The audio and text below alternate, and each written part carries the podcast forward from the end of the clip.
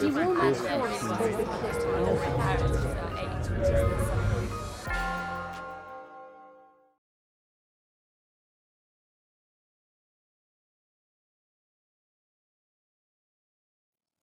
Flora Graeca, which stands open at Ferdinand Bauer's magnificent illustration of an Arum Dioscorides, next door in the uh, in the Marks of Genius exhibition in, bro- in both printed and painted form, is a work that deserves superlatives.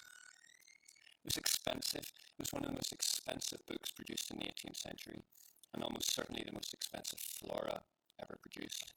In 1830, its subscribers paid 620 pounds for a copy, about 20 times the annual wage for uh, a labourer in England at the time. It was so expensive that, in fact, when the British Museum demanded its free copy, as was its right under the um, deposit agreement with the Stationers' Company, it resulted in a landmark legal case which decided that the work was too fine to be regarded as a normal printed book, and the British Museum lost the case. It's extremely rare. It's so rare, in fact, that its existence was even doubted in the early 19th century, and botanists travelled far and wide to consult a copy. There are only 25 ex- uh, uh, copies in existence of the first edition, and these were sent out in 10 volumes over a period of 30 years to their subscri- to its subscribers. I think, though, that we should reserve our superlatives for the work to, uh, to describe the magnificent illustrations that it contains. Painted with astonishing beauty and accuracy by Ferdinand Bauer, a painter whose name is known largely to the natural sciences, but who may have been the greatest botanical painter to have lived. The Graeca was the legacy of the third professor of botany at Oxford, John Sibthorp. Sibthorp commissioned and funded both of two exhibitions to Greece and the Eastern Mediterranean in 1786 and 1794, and he also paid for much of the subsequent printing of the book. Following in the footsteps of the great French naturalists Joseph Pitton de Tournefort, who was commissioned by Louis XIV to study the flora of the Aegean, Sibthorp made his expeditions to the Levant to make, the, make a comprehensive study of its flora, those to eventually become the Flora Graeca, published almost 45 years after his death. Landing in Greece in 1786, Sibthorp and his team were early tourists to the area, much of which was still under the control of the Ottoman Empire. They arrived long before the attractions of Greece and the Orient became popular as destinations for the Grand Tour, and many years before Lord Byron and Lord Elgin. Stephen Harris, who's the current curator of the Oxford Herbaria, pointed out that Sibthorp's expeditions were absolutely fundamental to the opening up of, the, of Greece and the Mediterranean to both natural history researchers and also to artists who were to pursue the Grand Tour. Because although Sibthorp didn't live to see the Flora Graeca in print, he ensured his own legacy by ensuring that it was printed exactly according to his wishes. But I'm not a botanist and uh, I'm not a specialist in rare books. What I want to talk to you about this afternoon is colour. Now, colour became something of a fascination for both scientists and artists during the 18th century, and recording natural colour with accuracy became an absolute obsession throughout the century that's echoed in the quality and accuracy in Bauer's own paintings. The level of scientific accuracy in his work is unprecedented, and especially so when one looks at the peculiar painting technique that he used. Because Bauer was travelling from place to place quickly, often under quite difficult circumstances, it's very unlikely that he was able to carry the painting materials that he required, even more unlikely that he would find the time and space to stop and mix and grind his pigments into watercolour paint, which he most, almost certainly would have done himself, having no assistant on the expedition. Bauer's method of working, therefore, was to collect specimens in the field, make simple pencil sketches to record the basic form of the plant, and then record the crucial colour information simply by uh, annotating his sketches with a sequence of numbers. You can see here. These numbers presumably refer to a colour chart, which, if it ever existed, is now lost. Of course, this type of thing was not unknown to travelling artists at the time, and most artists use some kind of systematic shorthand for recording colour before working up their drawings into large-scale watercolours when they return from their expeditions. However, this had never been carried out to the extent and sophistication that we observe in Bauer's work. Returned to Oxford from Greece in 1787, Bauer used his colour code to paint to almost 1,000 botanical and zoological watercolours in the space of only seven years, with an astonishing degree of colour accuracy. We know almost nothing about Bauer the person. There are few known letters by him.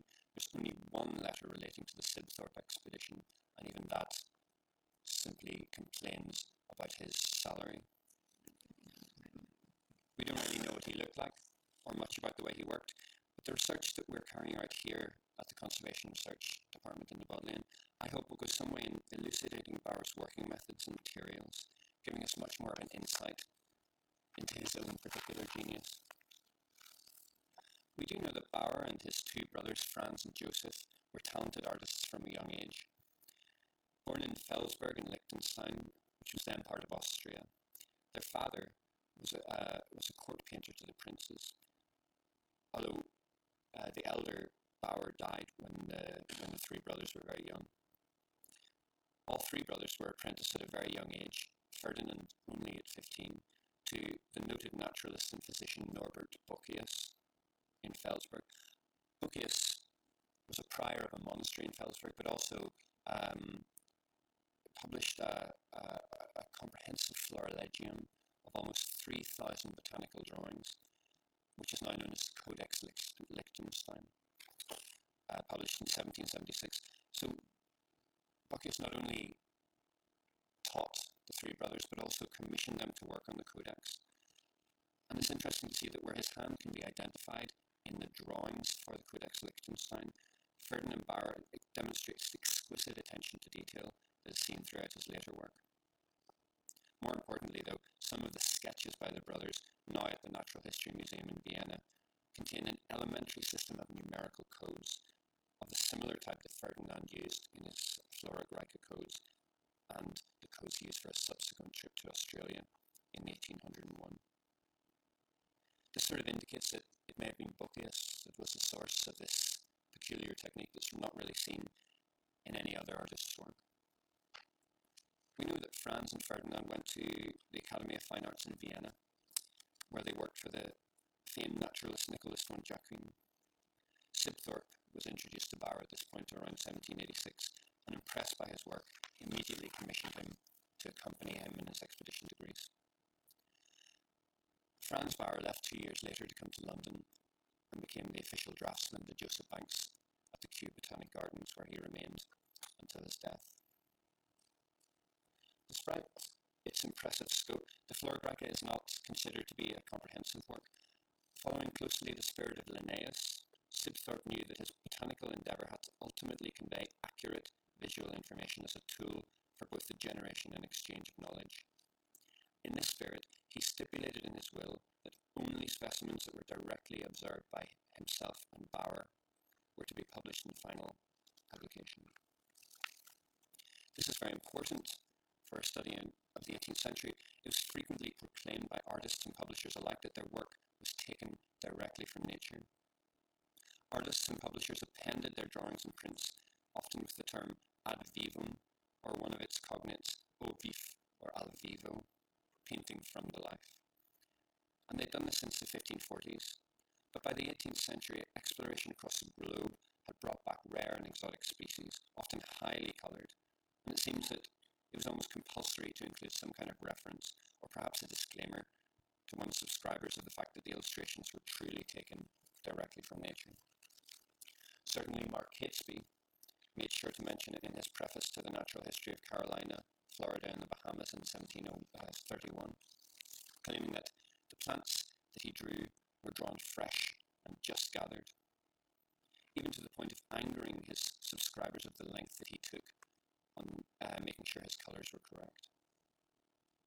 It was the 16th century naturalist Aldrovandi who was perhaps the first to conceive scientific illustration as a separate discipline. Aldrovandi also hinted at the fact that certain kinds of images could supplant access to the object itself, saying, Those who wish to paint plants naturally need not only to be practical artists, but must moreover have the fresh plant picked within the hour before them. These proclamations imply that illustrations of natural history were considered themselves bearers of truth and accuracy. They tell us about the importance of transmitting visual information with fidelity, what material form this could take, and what its limitations were. And of course, what role the artist had in the transmission of this knowledge. The editors of the Flora certainly ensured that this attention to detail extended to ensuring the colour fidelity of the hand-coloured engravings for the publication. And this is something that was commonly overlooked at the time. The cost of hand-colouring copper plate engravings would have typically fallen to the printmaker. And of course, hiring professional painters would have been prohibitively expensive. For that reason, amateur painters were often used, often women and often children. And the result of this was that in correspondence between publishers and printers, there was a great deal of complaining about the poor quality of the colouring and how, uh, how little it resembled the original drawings. Bauer, in fact, peti- petitioned to engrave his own plates for the Flora Graeca, but in fact, James Edward Smith, who was the first editor of the of the of the uh, first seven volumes, engaged the services of James Sowerby, who was a well-established botanical illustrator and engraver in his own right. Sowerby paid particular attention to the accurate replication of Bauer's original colours and employed members of his own workshop to carry out the colouring at quite a lot at quite a lot of expense. It was no small feat. There were 966 original drawings by Bauer that were reproduced in the Flora Graeca and 30 copies printed. So Sowerby and his family would have had to produce almost 29,000 coloured plates for the final publication. Bauer's colours are certainly impressively accurate to nature, but the accuracy of Sowerby's replication of Bauer's originals is similarly impressive, and for the most part, they're almost indistinguishable from the originals. Look here at the example of uh, the bearded iris from both Bauer's original on the left and Sowerby's print on the right, or at the two volumes displayed in the, in the ex, uh, ex- exhibition next door. We might imagine that Sowerby had access to Bauer's colour chart. There's certainly no reference to this in Sowerby's archive, although he certainly must have been aware of it, and it may well have influenced him in his own interest in colour theory. Sowerby, in fact, published his own pamphlet on his theory of colours in 1809, just after the printing of the first volume of the Flora Graeca. Surely it's no coincidence that he formulated these theories while working on Bauer's illustrations.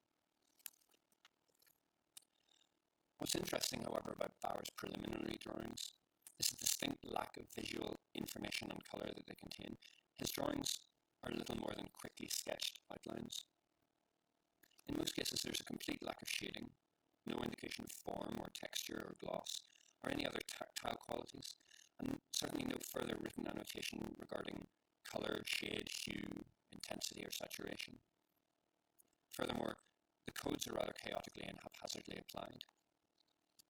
Nonetheless, Bauer's numerical system seems to be all that he required to achieve almost perfect colour fidelity in the replication of living species on the page. Living species that he had observed up to five years before painting them.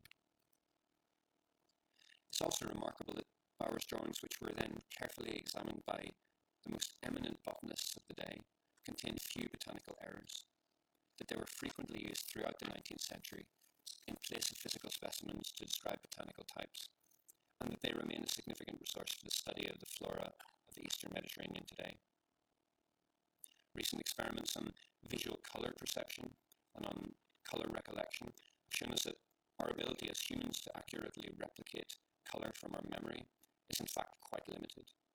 So Bauer's visual memory for colour and his ability to reproduce it on the page with great accuracy is certainly remarkable.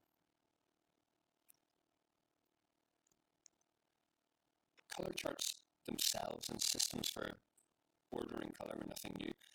Isaac Newton, of course, as we know, had identified the prismatic spectrum of daylight in 1672 and a number of systems followed developing Newton's ideas. In the 18th century, however, it became a popular pastime. Throughout the century, both scientists and artists attempted to order, classify, name, and systematize colour in different ways. In 1725, Christopher Le Blon, German engraver, invented the system of three colour printing, on the basis of which we still work today. Tobias Mayer in 1755 developed Newton's original theory using mathematics and tried to understand the exact number of colours that the human eye could perceive. We now know this is something in the region of 2 million. In 1766, in England, Moses Harris produced the first colour wheel. And in Austria in 1772, Ignaz Schiffermüller formulated a colour wheel based on four colours. Sometimes these systems were presented not just as a benefit to scientific knowledge, but also to industry and to art, that they could be used in a practical way to assist in the work of artists and craftsmen. Possibly the earliest example of this is Richard Waller's colour table, presented here on the right and given to the Royal Society as a presentation in 1686. Waller was probably the first to present a colour system and a theory and suggest a practical use for it, suggesting that his chart could be used by both artists and scientists to describe objects observed in the real world. Maybe the most significant 18th century example is a color chart created by the German botanist and entomologist Jakob Christian Schaffer. Schaffer proposed a system with the intention of standardizing color description for naturalists and artists. His system was based on describing colors simply by referring to real examples that could be found in the animal, vegetable, and mineral realms of the natural world. The benefits of his system, he wrote, the first benefit will arise for those naturalists and other scholars who have neither the opportunity nor would they wish to spend the money to have the objects they describe drawn, engraved in copper, and then hand coloured. These could express themselves by quickly and precisely referring to the colour charts without having to spend painstaking time naming and describing the colors. Color swatches in Schaffer's chart refer directly to those colors observed in animals, insects, flowers, and minerals, and the accompanying text explained how one might replicate the colors using commonly available pigments. For example, Schaffer's red number 41 was described as the red of a woodpecker's breast and was a combination of red lead, cochineal, and lead white. His red number 40 is the red of a woodpecker's head, a combination of carmine, cinnabar, and Brazil wood lake.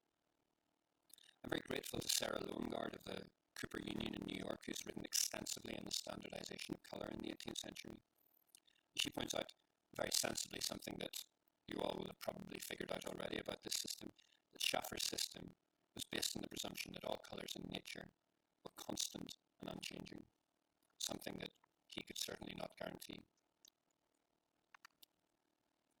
Despite noble attempts by Schaffer, Waller, and others to produce systematized color charts that would have practical use, there's virtually no evidence that they were ever really used by artists, craftsmen, or naturalists in any significant way. They may have simply been considered irrelevant by artists, or the lack of consistency in the way one observes, memorizes, and reproduces color may have meant that the systems were simply too unwieldy for practical usage. Certainly the limitations, and not to mention the variety of hue obtained from any given pigment, would have been an impediment to capturing colour in any meaningful way.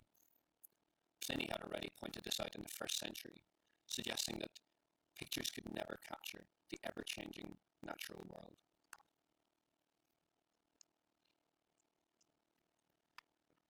Ferdinand Bauer and, to a lesser extent, his brother Franz appear to be the only significant natural history artists to have used this kind of color code in any practical way.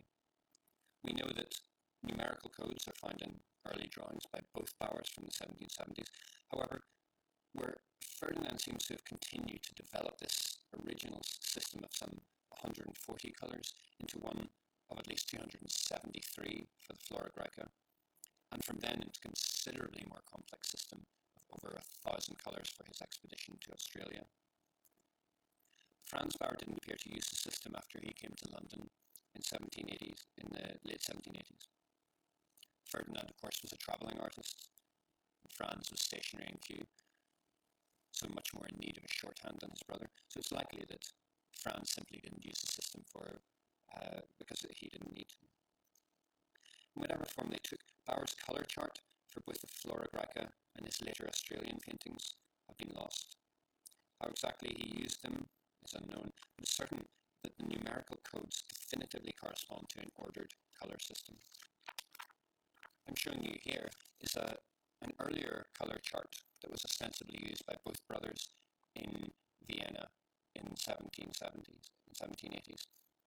This came to light in Madrid, in the Madrid Botanic Gardens in 1997, discovered by Walter Lack.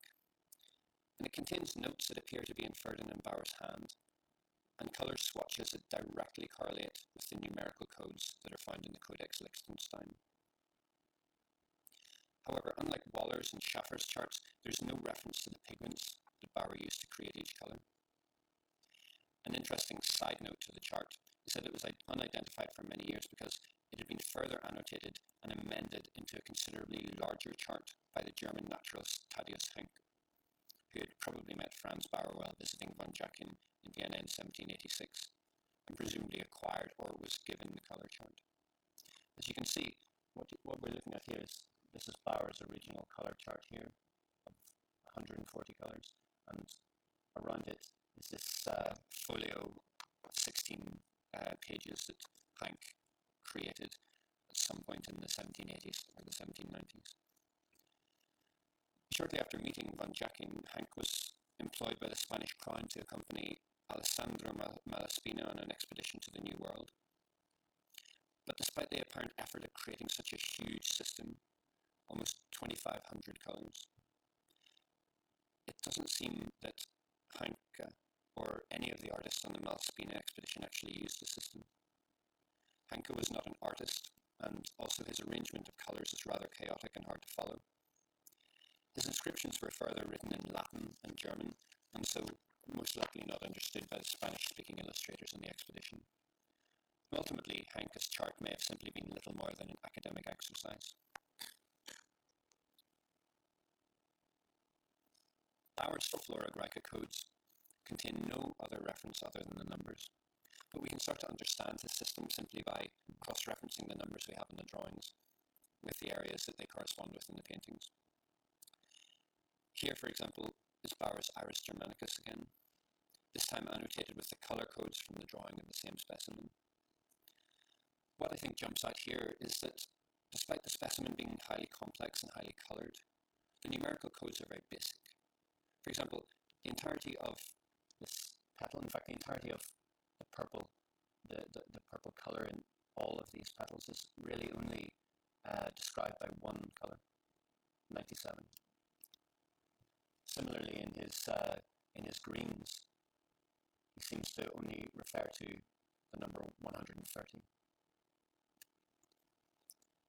There's a number of codes used for the yellow parts that seem to be a little more complex, but in total, there are only seven or eight individual codes for this painting.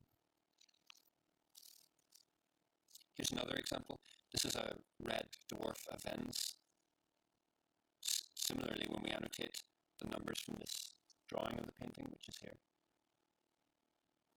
we can see that there's only really um, seven or eight codes to describe all the various shades of color noted in this drawing.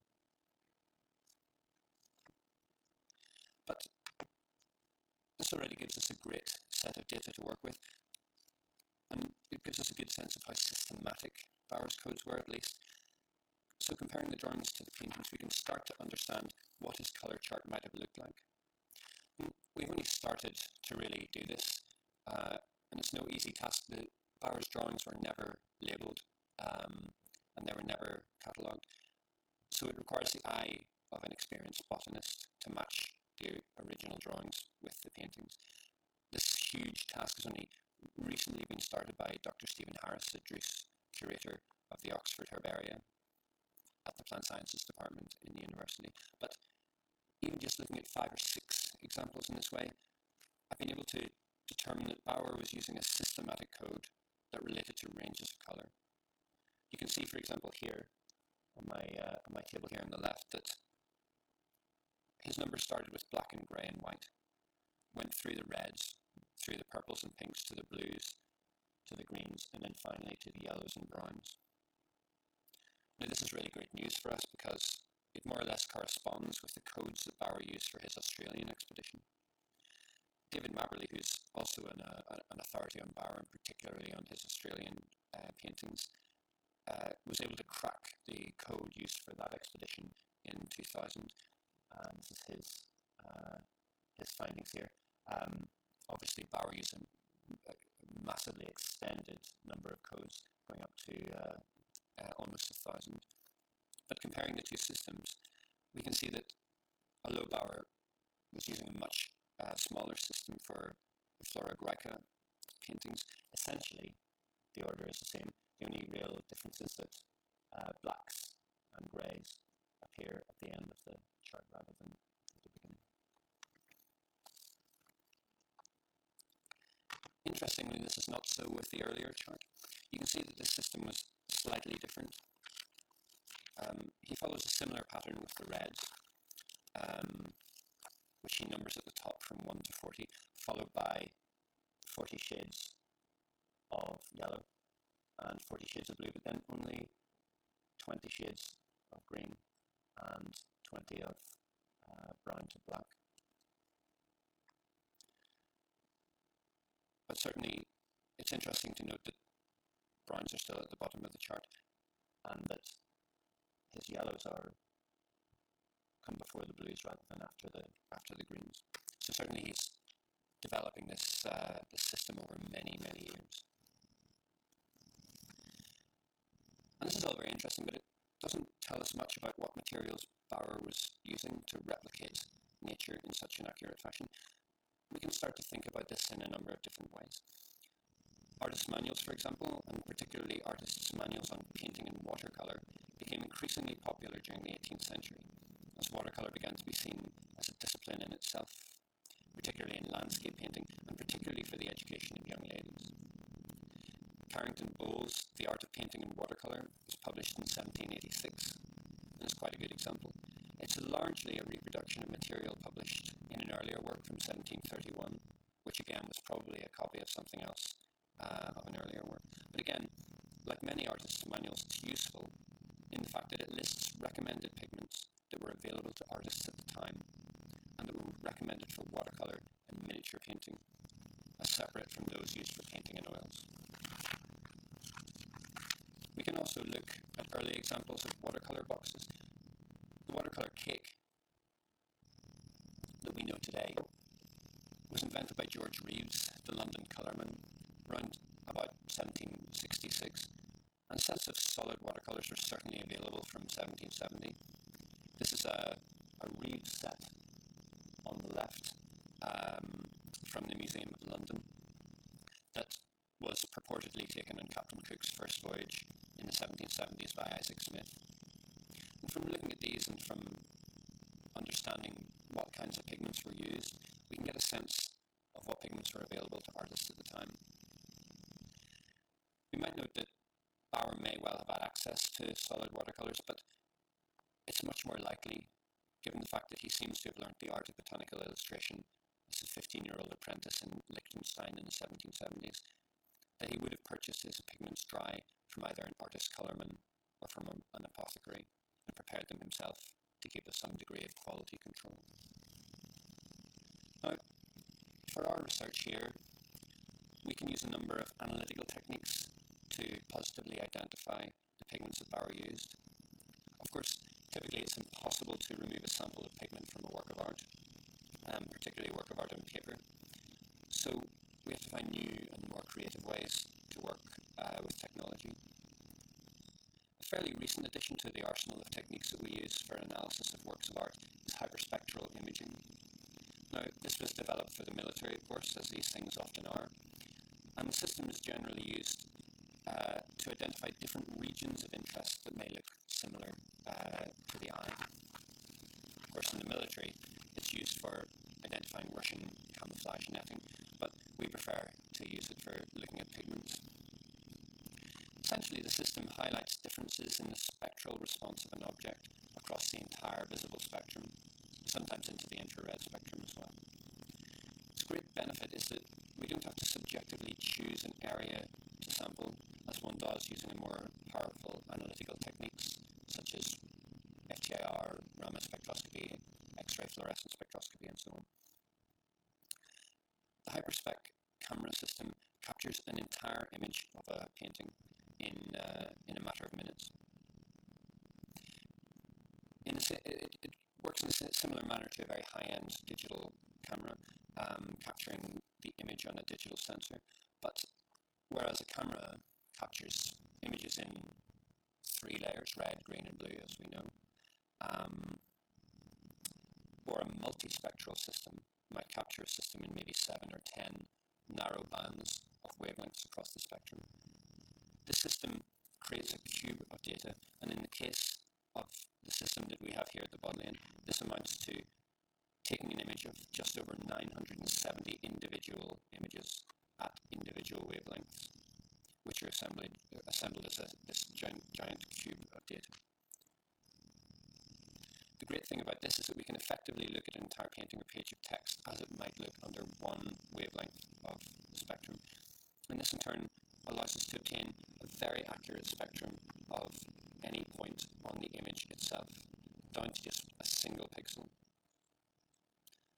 What we can do then is ask the software to look for and visually map every point in the image that corresponds with the spectrum. That's what I'm showing you here in this example from a 15th century illuminated manuscript at the National Gallery in Washington.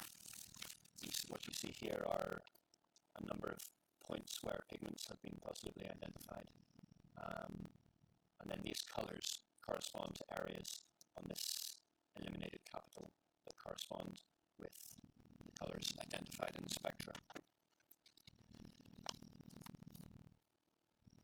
We call these regions of interest, and then these can be used to positively identify a pigment using a much using much more powerful techniques such as Raman spectroscopy. Now, one of the most important benefits to the system is that it can provide, useful visible data in minutes. Here we're looking at a set of watercolor references that I created using typical 18th century pigments, um, which i have I've actually brought here today at the front that you can look at later. Now if we look at these samples under normal light, many of the colors will appear similar, but if we isolate one wavelength, we can see that there are many differences. What I'm showing you here on the left is just um, alternating between is the, the samples alternating between two wavelengths, 561 565 nanometers. What you see immediately is this pigment here, which is red lead, um, disappears when we get to 565 nanometers. And that is really useful and interesting way to start to identify that pigment. On the right, something similar is happening up here at 623 nanometers, where we can see pigments that are often quite similar, uh, black, cochineal carmine, and alizarin crimson. Um, the alizarin crimson completely disappears at uh, 623 nanometers, so it's not it's not reflecting any wave, it's not reflecting that wavelength at all. But of course, for absolute identification of pigments, we need to use a powerful technique such as Raman spectroscopy. Now, Raman spectroscopy enables us to identify artist pigments with a very high degree of accuracy based on comparison with pre-existing reference samples, such as the ones that I've just shown you. However, with traditional Raman, there are a number of challenges and, and analyzing Bauer's watercolors presents a number of problems.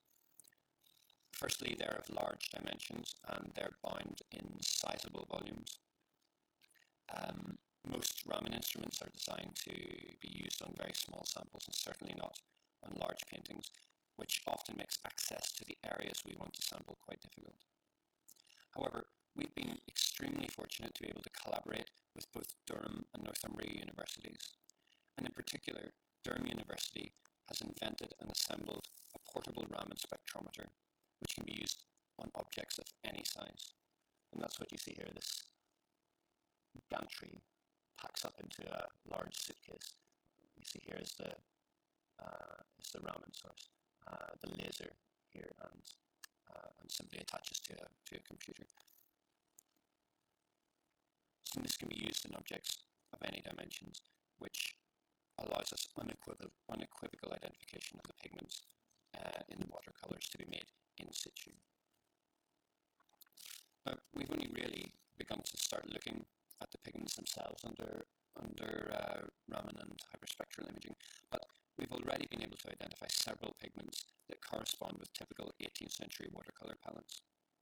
You, in this, you see here in this example that we found both red lead and massicot, pigments that were both quite poisonous and difficult to work with, and were beginning to be replaced with newer pigments at the beginning of the 19th century.